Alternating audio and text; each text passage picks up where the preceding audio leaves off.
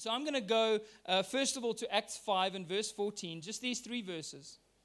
It says this it says, And believers were increasingly added to the Lord, so that they brought the sick out into the streets and laid them on beds and couches, that at least the shadow of Peter, who is one of the, the disciples passing by, might fall on some of them. Also, a multitude gathered from the surrounding cities to Jerusalem, bringing sick people and those who were tormented by unclean spirits, and they were all healed. I'm going to pray for us this morning, uh, and we're going to get into this scripture and throw it back to the book of Luke uh, for a little bit, and uh, hopefully you'll be encouraged in the few minutes that we have left. So let's just pray together. Jesus, we thank you so much this morning for uh, the fact that you are the one who speaks, God. You're the one who speaks. You're the one who changes hearts, God. As, as rebellious and as stubborn as our hearts might be, God, as closed off as our minds might be, God, you have a way of taking hardened hearts and, and making them beat again, God. We thank you this morning that you speak to every one of us, God. You pour your love and the reality of your presence out into our spirits, God, and you cause us to know you in that real experiential way, God. We thank you, Jesus, for, for lives changed and, and, and, and hearts changed in this moment. And we thank you that you encourage us to keep our eyes on Jesus, who is both the author and the finisher of our faith. In Jesus' name, amen. So, one of the incredible things that we uh, see with this early church is that these people, as ordinary as they were, as imperfect as they were, they became passionate. We know that at times some of them ran away. Before they had known whether Jesus was going to be raised from the dead, some of them ran away. Peter went back to fishing. Guys were, they, they were ready to time out, they were ready to call it quits. And yet we see after they connected with Jesus, after they saw Jesus and they witnessed that he was truly raised from the dead and that he was alive and that he was real, these ordinary people that had ordinary everyday trades and lives, these people became passionate and they started sharing the message of the gospel with whoever they came in contact with. They were preaching in the temples, they were preaching in the streets, they were preaching to the sick, they were preaching to the, to the poor, they were preaching to the wealthy. They, wherever they went, this message completely consumed them. This passion for the message, for the grace of God, for the gospel consumed them. And, and they started preaching it, and the more they preached it, the more they got into trouble. This is not just an ordinary message. The message that these people were sharing that they became so passionate about that they were willing to give their lives for it was not just a set of rules. How passionate can you be enforcing rules on others? Hey, I just want to tell you, you're all wrong. You're all living bad lives, and I'm going to tell you how to live a good life.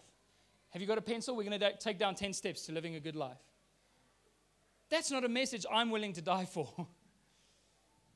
but these apostles, these disciples, these believers, had come into contact with something very different. A message that completely consumed and gripped and, and overwhelmed them and, and caused them to be willing to go through these things. We see that at one point, uh, Peter gets thrown into prison again, Peter and John, and, and miraculously, through the work of an angel, they get released from prison that night. And the next morning, instead of these guys running away, uh, the high priest sends for them and says, Hey, I want to chat to them. And this is in Acts 5. Hey, I want to chat to them. And they go to the prison, the prison's empty. They said, We threw those guys in prison last night for preaching, and this morning somehow they're not in prison any longer. They're now in the temple preaching again. They didn't even try and run away. They said, We're just going to go back and share the message and share the message. And I want to talk about what I want to talk about today is what was that message? What was the message that Jesus gave to the disciples that they were so passionate about preaching that they would even risk their lives for it. That's what I want to talk about today. And that's where we're going to throw it back to the book of Luke. Because there was a time where somebody asked Jesus this exact question. In fact, there was a lawyer who said to Jesus, How do I inherit eternal life? In other words, how am I made right with God? How do I make it into heaven. If you ask people that question today, if you, if you just go around in general to those who believe in life after death, and you say to people, How do you make it into heaven? The normal standard kind of answer is just be kind of a good person, right? But how are we measuring that? Compared to whom should we be good people? Compared to Hitler? Compared to Mother Teresa? Somewhere in between? Maybe Nelson Mandela? I don't know. Compared to whom should we be a good person? And so that becomes a very vague concept, just being good in order to get into heaven. So, what was Jesus' reply? We see in Luke 10, verse 25, it says, And behold, a lawyer stood up and put him to the test. Jesus was speaking to some of his disciples. He had sent 72 of them out to go and pray for people, and miraculous things were happening. People were getting healed, and people were getting delivered, and there was, there was an incredible moment. And these guys come back rejoicing, and Jesus says to them, Don't rejoice because these things happen. Rejoice because your names are written in the Lamb's book of life. Rejoice because you have eternal life. And this lawyer, and what it means to be a lawyer means to be an expert of the law the law of Moses, rules that the people of Israel were given by to, were given to live by in, in order to be right with God. He thinks, who is this man who can tell people that they have eternal life? And so he puts Jesus to the test and he says, it says, Behold, the lawyer stood up and put him to the test, saying, Teacher, what shall I do to inherit eternal life? What shall I do in order to inherit eternal life, to be made right with God, to receive righteousness, which means to be in right standing with God? What must I do to live eternally? And Jesus answers him, but Jesus doesn't give him the straight answer that he was looking for. Remember, he was testing Jesus and he was going to critically evaluate the answer. But Jesus doesn't give a straight answer to him for that reason. Because he wants him to pay attention. And if we're not careful this morning, we can so, ev- so easily glaze over this and miss what Jesus was trying to say to this man. Jesus answers him in Luke 10, verse 26. It says, He said to him, What is written in the law? That list of rules that you have, what, what is written in those rules? How do you read it?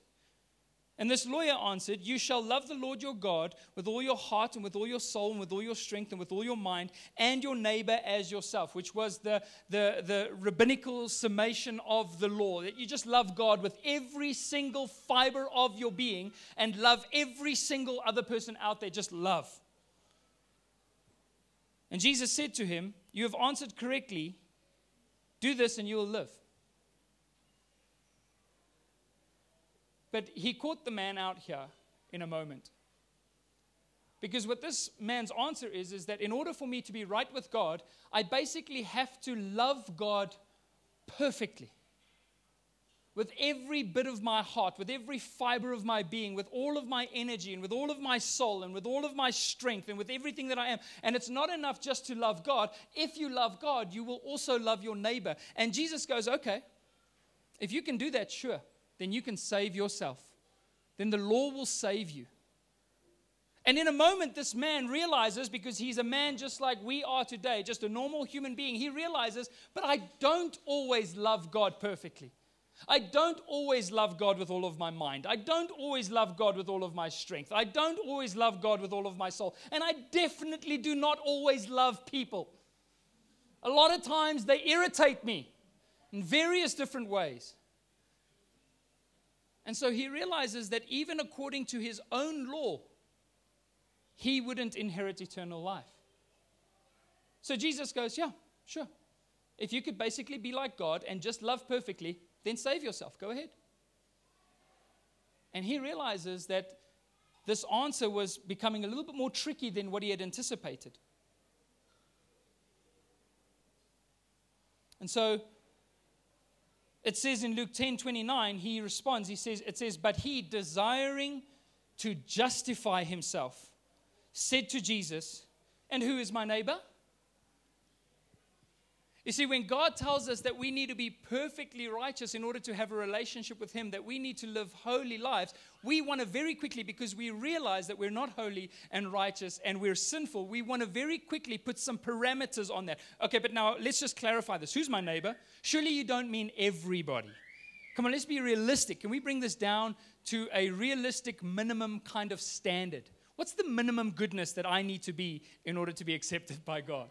Minimum goodness. Let's bring it down to something palatable, something that we can work on. But why does this man want to do this? Because ultimately, he doesn't want to put his faith in Jesus.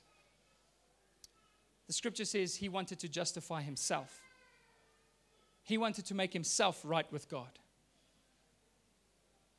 And so he says, Who's my neighbor? We have this same desire as this man. If we're honest with ourselves today, the reason why we so struggle to submit to Jesus is because ultimately we want to do it by ourselves. We want to save ourselves. We want to rescue ourselves. We want to justify ourselves. We want to establish our own goodness and read some self help books and apply some discipline and get some rules and live according to those parameters so that at the end of our lives we can go, I did it. I did it. I was a good person. We want to rely on self effort. And this is exactly what the Pharisees did. This is why they didn't want to receive Jesus because they said, I'm such a religious person. I pray, I fast, I go to the temple, I give, I do all of the religious things. So I don't need Jesus or some person sent by God in order to make me right with Him. I want to make myself right with Him.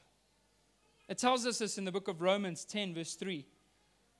It says, For they, being ignorant of God's righteousness and seeking to establish their own righteousness, have not submitted to the righteousness of God.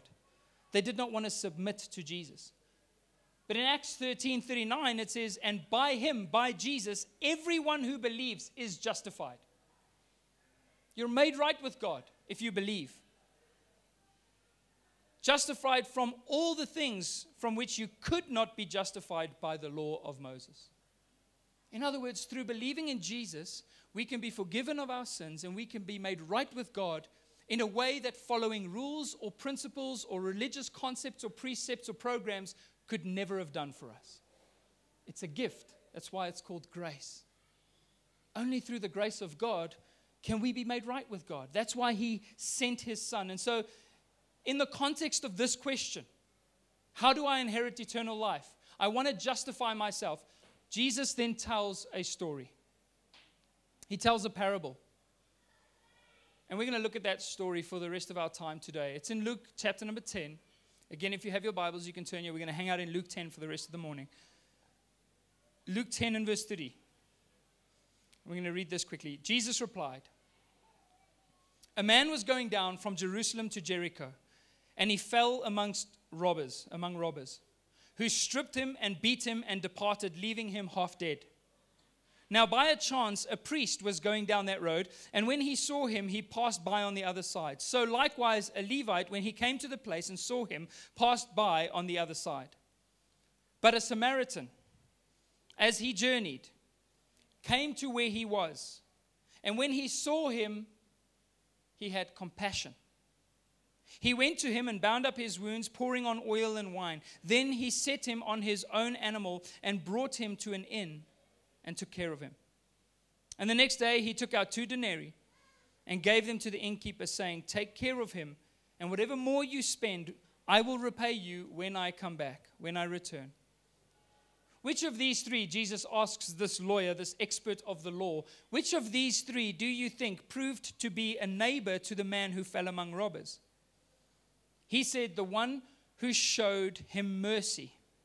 And Jesus said to him, You go and do likewise. Now, this is a story, the story of the Good Samaritan, that you've probably heard many times. It's become a well known proverb in our day and age when you talk about being a Good Samaritan. And again, we can read the story, forget the context, forget the question that Jesus was answering when he told the story, and make this all about following rules. Well, you know what? When you see somebody in, in need, you should just go help them. That's what God wants.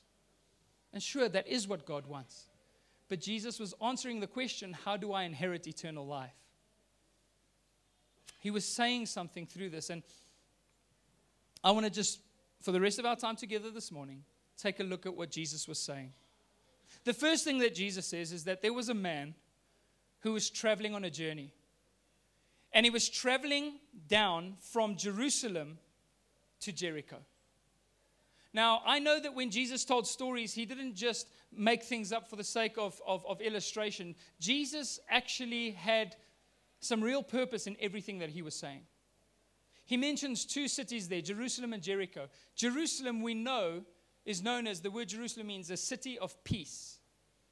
And we know that it is a symbol of heaven, of the peace that we will have as people with God. It's also the place that Jesus died on the cross for our sins. Jericho, we know from the Old Testament, was a place that worshipped a fire god called Molech. And the people in that city would often sacrifice babies to that god by heating up a statue of Molech and then burning this baby in the hands of that statue. And that's why God declared that place as cursed. Human sacrifice as cursed. And it was destroyed, and God said nobody should ever rebuild it. And here you have a man who is traveling from the city of God, the city of peace, the place where Jesus died, and he is traveling to a place of human sacrifice. Where, in order to appease or be right with God, you have to offer sacrifices of the human kind. And this man is traveling along that road. And as, as he's traveling along that road, it says he fell among thieves. And these thieves stripped him, wounded him, and left him half dead in the street. Who were these thieves? Who are the thieves that we come into contact with and that we sometimes are? As we travel from a place of rest in Jesus and the cross to a place of making it all about what we can do. Who are the, what, what robs us on that journey? In John 10, verse 1, Jesus talks about thieves and he says, Most assuredly I say to you, he who does not enter the sheepfold by the door. The sheepfold, as Jesus was speaking, meant the church. It meant the family of God. It meant the people of God. It meant being right with God. You become one of God's sheep. You become a part of, of, of, of his family. He is the great shepherd. And this scripture says, He who does not enter the sheepfold by the door. Jesus said, I am the way, the truth, the life. I am the door into the family of God. But Jesus says, the one who does not enter through the door but climbs up some other way, the same is a thief and a robber. Now, I don't know if you've ever climbed anything. If you've ever tried to climb a mountain, it denotes effort, self effort. If you've ever tried to climb a mountain, I remember being on holiday with my wife, and, and we decided that we were going to climb Table Mountain because who wants to pay 50 Rand for the cable car? you do, 10 steps in. That's what you want to do. But we started climbing, and, and, and we were so pumped at the foot. It's so, it's so glorious, it's so glamorous down there. You know, you, we're going to climb this thing, we're going to stand on top, we're going to conquer this mountain. We got our water, we got everything that we need. We got our running shoes, our best running shoes on. We're going to climb this mountain like nobody's business. And when you start climbing and you realize how tough it is to climb a mountain, 10 steps in, and you're breathing so heavily, you need to stop, but you can't because there's other people around. And who stops 10 steps into a climb, right? And then you get those old ladies who live in Cape Town and climb it every day, and they're 80 and they're skipping up the mountain like little mountain goats. And you're going, no, no, I'm fine. I'm just, I'm just, I want to take a photo of this. This is beautiful. I want to just, oh, there's a stream. We're just going to sit here a little bit. And, and, and it's so tiring. And I remember us being completely out of our depth, completely too unfit to climb this mountain. And halfway up, we were we were finished. My, life was lit- my wife was literally lying down on a rock, like on the edge of death, just lying there, you know, just, just like trying to recover. I was just sitting down, sweat. It was hot. It's hot and cold at the same time when you're climbing a mountain. It's the weirdest thing.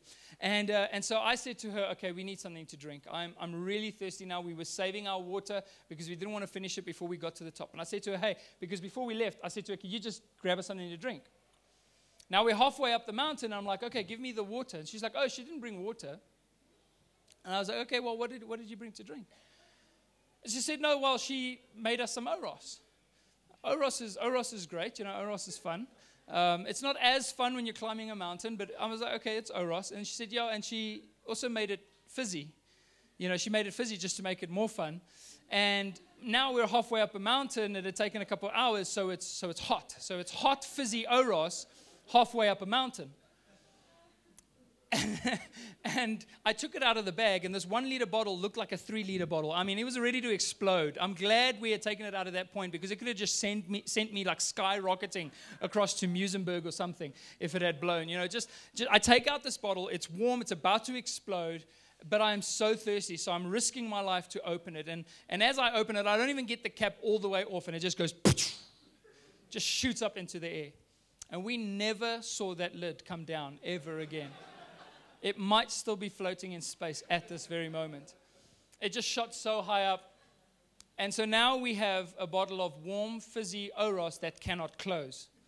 And you have to make a decision. It's moments like those, you know. You have to make a decision. Do I leave it? Do I abandon it? This is the only liquid I have. Perhaps we should now carry. And so we, we ended up carrying the warm, fizzy Oros up the rest of the mountain, just Oros spilling over my hand every, every three steps. And, and, and that, was, that, was, that was fun. It's one of those things that you do once and then you think, not again, never again. I love, I love cable cars. I love cable cars. So, climbing is effort. And Jesus says the one who says that you need to climb into the family of God using your own effort, that person is robbing you. That person is stealing from you. If you've ever heard preachers say that in order for God to accept you, you need to, you need to be better and you need to live better and you need to do this and you need to do that and you need to do that, you have been robbed. And these robbers didn't just rob those people, but they beat them. When you try and serve God in your own strength, using your own goodness and your own motivation, it's like being punched in the gut, stabbed a couple of times, and stripped of all of your dignity. And you're literally lying on the ground going, All I wanted to be was a good person. And that's what happens when we try to save ourselves. What the law does is it reveals to us how desperately sinful we actually are. If you've ever wanted proof that you're not a good person, try to be good. Just try very, very hard. I'll put that challenge. Anybody here today thinks they're a good person, just try your best to be good.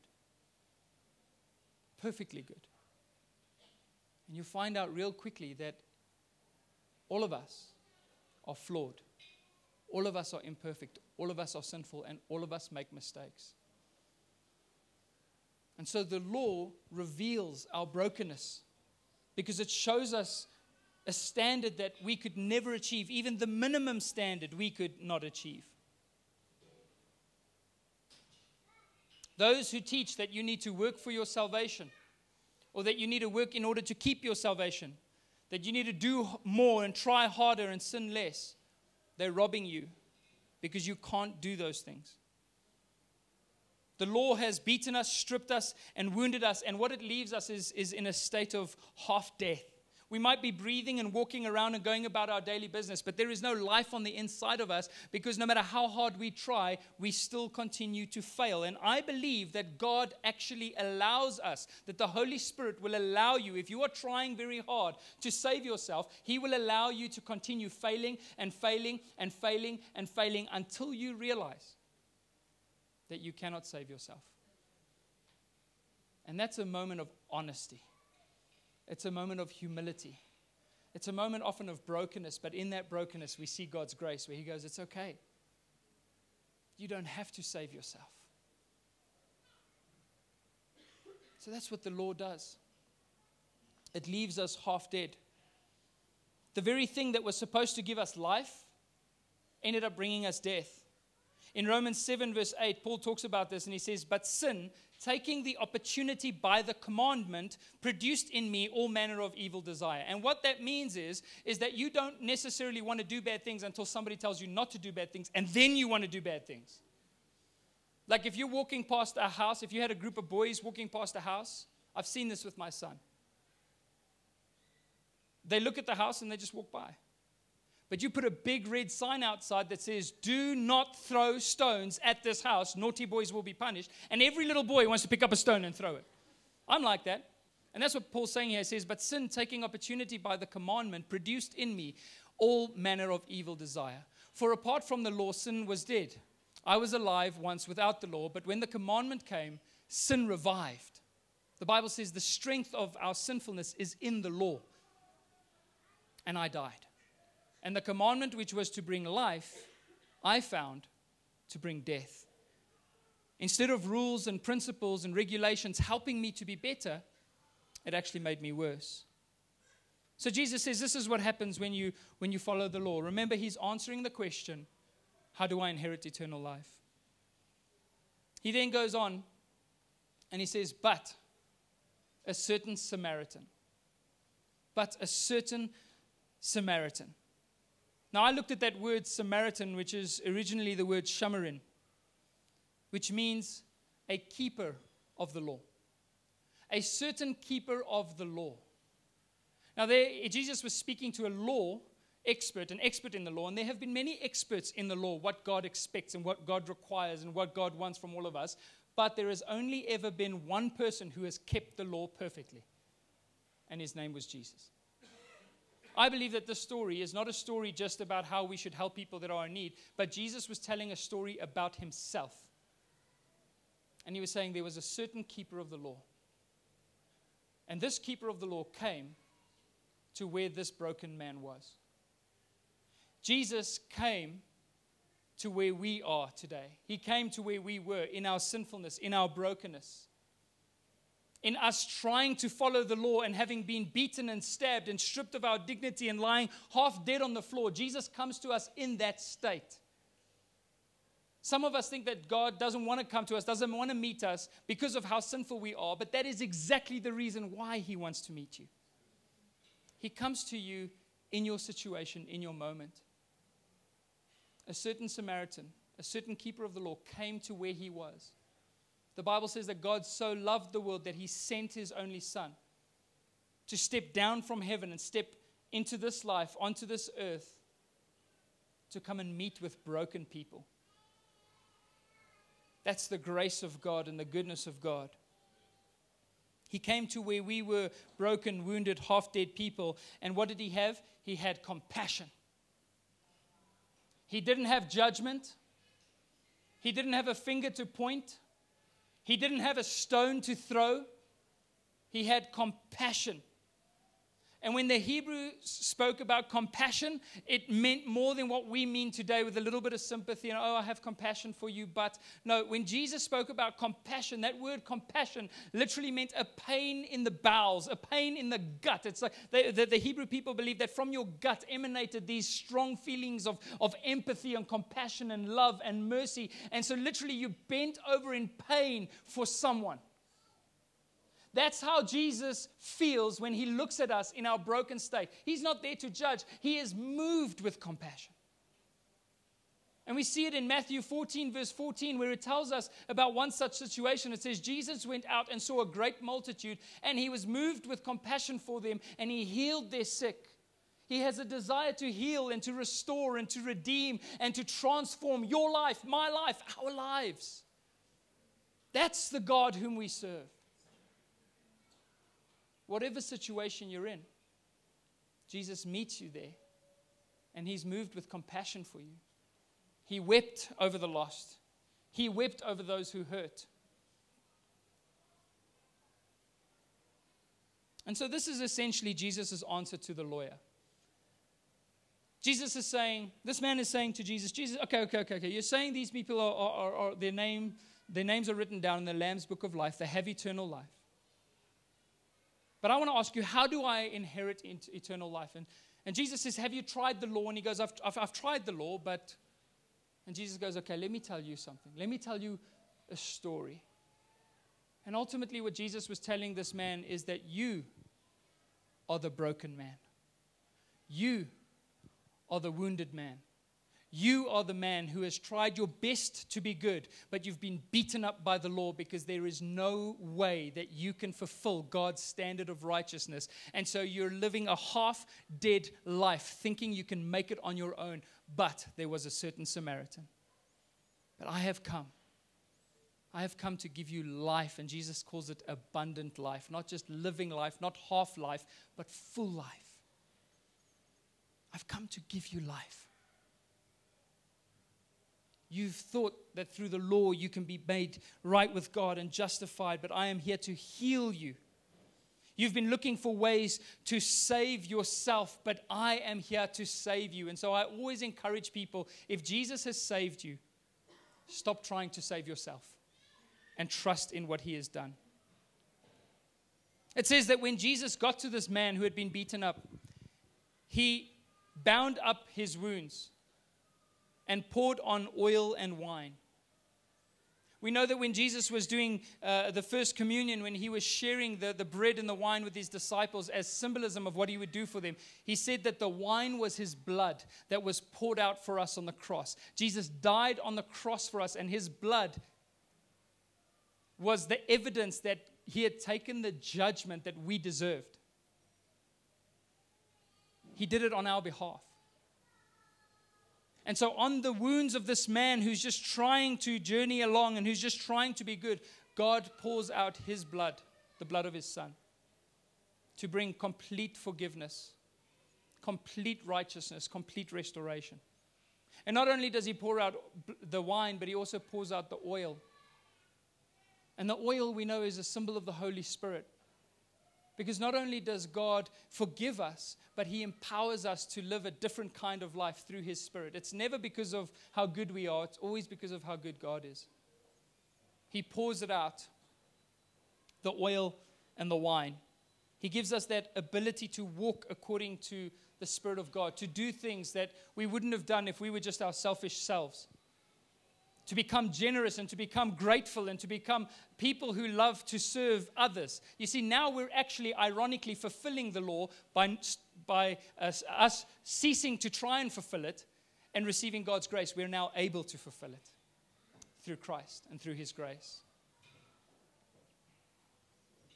Jesus takes this man and he sets him on his own animal, the Bible says, and, and, and takes him to the inn. And he pays the innkeeper, and he says, to, it says, when he departed, he took out the two denarii and gave them to the innkeeper. And he said to him, Take care of him. And whatever more you spend, when I come again, I will repay you. I truly believe that this inn is the church. You might have many different ideas about church and what it is. You may have had good experiences with church or bad experiences with church. But what we can see from the story is that the church is not meant to be a place where people are putting up a facade, where people uh, walk in with a bunch of pretense, where, where people aren't allowed to be honest about their failures and their faults. It's not a place for perfect people, it is a place for wounded people. The church is a place for broken people. The church is a place for people who have been beaten up by life, been beaten up by trying hard to be good, have been beaten up and have been left wounded and been left half dead. And Jesus brings them to the church and he says, I want you to take care of these people. And unfortunately, that hasn't always been the case with church. Jesus called the Pharisees a brood of vipers. And in the desert areas, if you walk around there, it's incredibly hot. And oftentimes, if you find a bit of shade, you would just want to go into that shade. But because snakes also sometimes like shade, a traveler traveling, wanting a place of rest, wanting a place of restoration, would inf- instead find venomous snakes. And that's what Jesus calls people who teach justification by the law. He says, You're like snakes. When people are looking for rest, People have had broken lives. People are facing real situations. People have got little children that have been diagnosed with terminal illnesses and are, and are facing divorce and are facing all kinds of disappointment. And they come to the church looking for hope. And too often we're spitting venom at them because we're self righteous and we're judgmental. And I'm hoping that God would give us the grace to be a church of open arms, to be a church that welcomes every person you don't even have to believe before you're allowed to belong here. You can belong before you believe. Because we believe that God takes us all on a journey. And God has love and grace for all of us, and He wants to lead us. And so Jesus says to the innkeeper, Take care of the broken people. As a church, I hope that in the future we can do that as, as the church, as us as people, that we can love people and not judge them, that we can have grace for those that are hurting, grace for those that are broken. Jesus has already paid the price for those people. He already took the money out of his pocket and said, I, have I've paid the price for them, I've died for them. You just take care of them. And then I love what Jesus says. He says, And if it costs you anything more, especially for the guys that were up at 5:30 this morning carrying sound system up some metal stairs, if it costs you anything more, when I return, I will repay you. I will repay you. There is a reward in what we do. There is a great reward in serving and in loving, and God brings that reward with Him. He goes on and he says, So go. Jesus tells this man, He says, Do you, do you get what I'm saying? Do you get what I'm saying? That you're the broken man and I have come to give you life. And, and do you understand my grace? And then he says, So go, you go, and you do likewise. And I believe that's why we started Anchor Church. That's why myself and my wife and our team, that's why we believe in what God is doing here because God found us as broken sinners and He poured His grace, His oil, and His wine into our lives. And He said to us, Now you go and share it with others. That's what happens when you experience God's faithfulness in the midst of your sinfulness. When God's love meets your imperfection and He declares, You're not guilty, I've died for you already.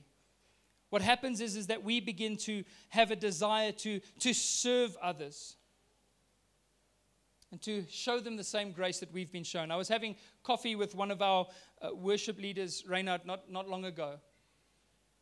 And he told me about the scripture that we read this morning with Peter and how Peter was walking, and wherever Peter walked, even his shadow touching people would cause people to be healed. And Reynard said this to me. He said, Even the darkest parts of our lives, your, your, shadow is the darkest part of you. And even the darkest parts of your lives, when it comes into contact with God's grace, can begin to heal others. Even those areas that you have struggled, even those areas that you have failed, even those areas where, where you've been ready to give up, even the darkest parts, God redeems. He restores, and He uses it to bring healing to others.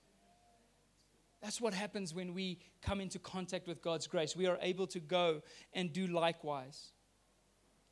So Jesus answers the question of eternal life by essentially saying to this man, Stop trying to save yourself. Stop thinking you can make it on your own. Admit that you're broken and come to me. Come to me. In Matthew 11 28, this is the invitation of Jesus. He says, Come to me, all you who labor, you who work and are heavy laden. You're burdened. You're trying to make up for your own sinfulness. You're trying to do away with your own guilt and put away your own shame, and you are feeling the weight. You're working and you're, you're burdened. Jesus says, Come to me, and I will give you rest. I'm going to give you rest. I've already paid the price. I've already done everything that you need. And I've come to meet you with compassion.